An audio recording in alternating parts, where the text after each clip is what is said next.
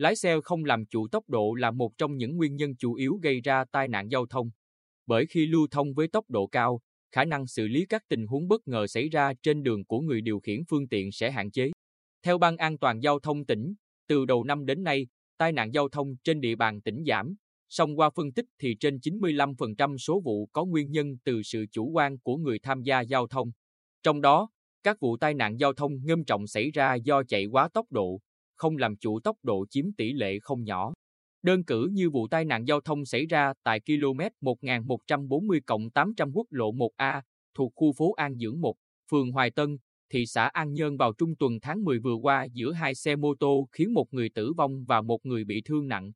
Nguyên nhân của vụ tai nạn giao thông bước đầu được cơ quan chức năng xác định là do một bên điều khiển mô tô chuyển sang đường không đảm bảo an toàn và một bên điều khiển phương tiện với tốc độ không phù hợp khi vào khu vực có biển báo nguy hiểm. Thực tế cho thấy, chạy quá tốc độ thì khi xảy ra tai nạn giao thông, nguy cơ tử vong trực tiếp đối với người tham gia giao thông là rất cao. Theo ngành chức năng, với vận tốc 70 km/h, sự va đập sẽ tăng gấp 2 lần so với 50 km/h. Với vận tốc 87 km/h, sự va đập tăng gấp 3 lần so với vận tốc 50 km/h. Vận tốc 100 km/h thì sự va đập tăng gấp 4 lần so với 50 km/h. Khi tăng tốc độ trung bình 5% thì tai nạn giao thông tăng 10% và tai nạn chết người tăng 20%. Nguy hiểm là vậy, nhưng không ít trường hợp vẫn vi phạm tốc độ quy định. Như mới đây, qua chưa đầy một giờ đồng hồ kiểm soát dọc tuyến quốc lộ 1A, đoạn từ phường Bùi Thị Xuân thành phố Quy Nhơn đến huyện Tuy Phước, cảnh sát giao thông đã phát hiện hơn chục trường hợp vi phạm về tốc độ, trong đó có 5 trường hợp vi phạm tốc độ quy định từ trên 20 đến 35 km/h, một trường hợp vi phạm trên 35 km/h. Cụ thể, thông qua thiết bị kỹ thuật nghiệp vụ, lực lượng cảnh sát giao thông phát hiện một người điều khiển ô tô chạy quá tốc độ cho phép khi lưu thông trên quốc lộ 1A, đoạn qua km 1234-900 thuộc phường Bùi Thị Xuân, thành phố Quy Nhơn, nên ra hiệu lệnh dừng xe để kiểm tra. Thế nhưng tài xế này liên tục yêu cầu được xem trực tiếp hành vi vi phạm của mình qua máy kỹ thuật nghiệp vụ chứ không phải qua hình ảnh trên iPad mà lực lượng chức năng cung cấp.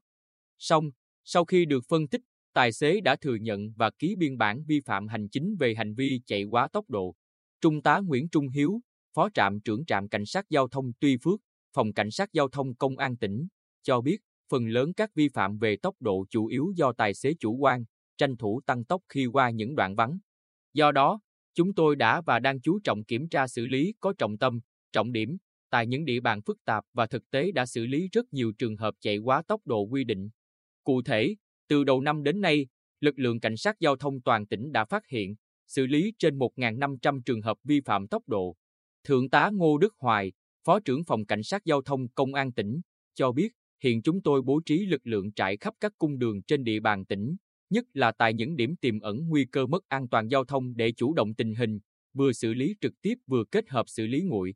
Đối với các phương tiện mà lực lượng cảnh sát giao thông chưa dừng ngay được, phòng cảnh sát giao thông sẽ tra cứu, thông báo cho công an địa phương nơi cấp đăng ký xe lưu hồ sơ để làm chế tài xử lý. Đồng thời đề nghị cảnh sát giao thông ở địa phương đó phối hợp với công an xã, phường, thị trấn nơi người vi phạm đăng ký thường trú, thông báo mời chủ sở hữu, người vi phạm đến xử lý hành vi vi phạm đã được ghi nhận,